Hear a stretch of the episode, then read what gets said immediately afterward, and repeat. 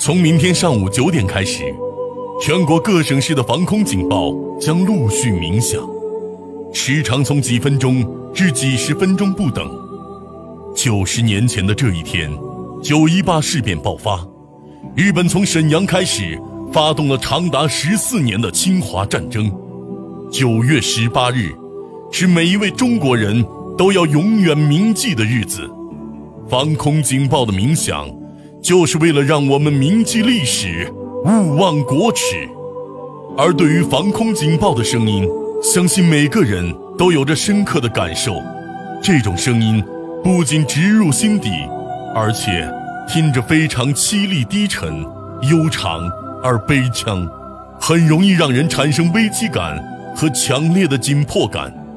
这主要是因为防空警报的声音采用了一种由远及近的提示音，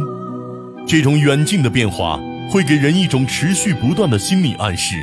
让人身心警觉。除此之外，防空警报的扬声器几乎遍布全国各省市，并且位置都放得很高，